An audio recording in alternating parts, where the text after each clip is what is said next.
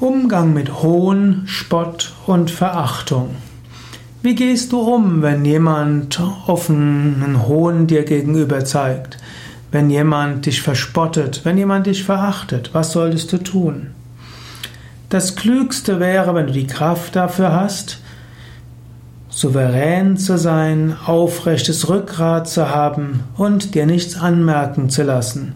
Jemand, der dich verhöhnt und du bleibst in deiner Würde, du bleibst souverän, auf den fällt der Hohn selbst zurück. Insbesondere gilt das natürlich dann, wenn du umgeben bist von Menschen, die entweder neutral sind oder dir wohlgesonnen sind. Anders wäre es, wenn du zum Beispiel eine ethnische Minderheit bist und jetzt bist du mit einer Anzahl von Menschen konfrontiert, die offensichtlich feindlich sind gegenüber deiner Volksgruppe und jetzt fangen die an, dich zu verhöhnen.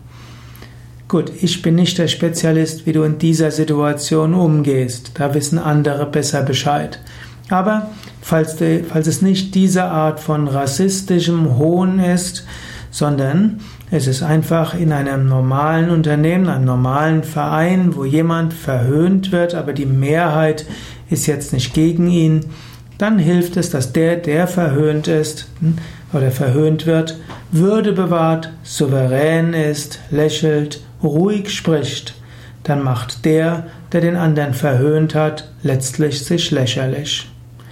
Wenn du aber merkst, dass jemand einen anderen verhöhnt, dann wäre es wichtig, einzugreifen, insbesondere wenn du eine gewisse Verantwortung hast.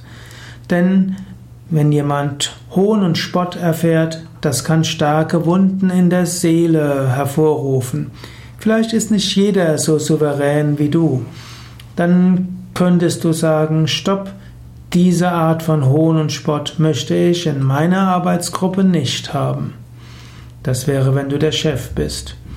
Oder du könntest das Thema wechseln. Wenn du merkst, er ergießt seinen Hohn über einen anderen, dann mach plötzlich einen Vorschlag oder wechsle das Thema oder bitte, dass man sachlich miteinander umgeht.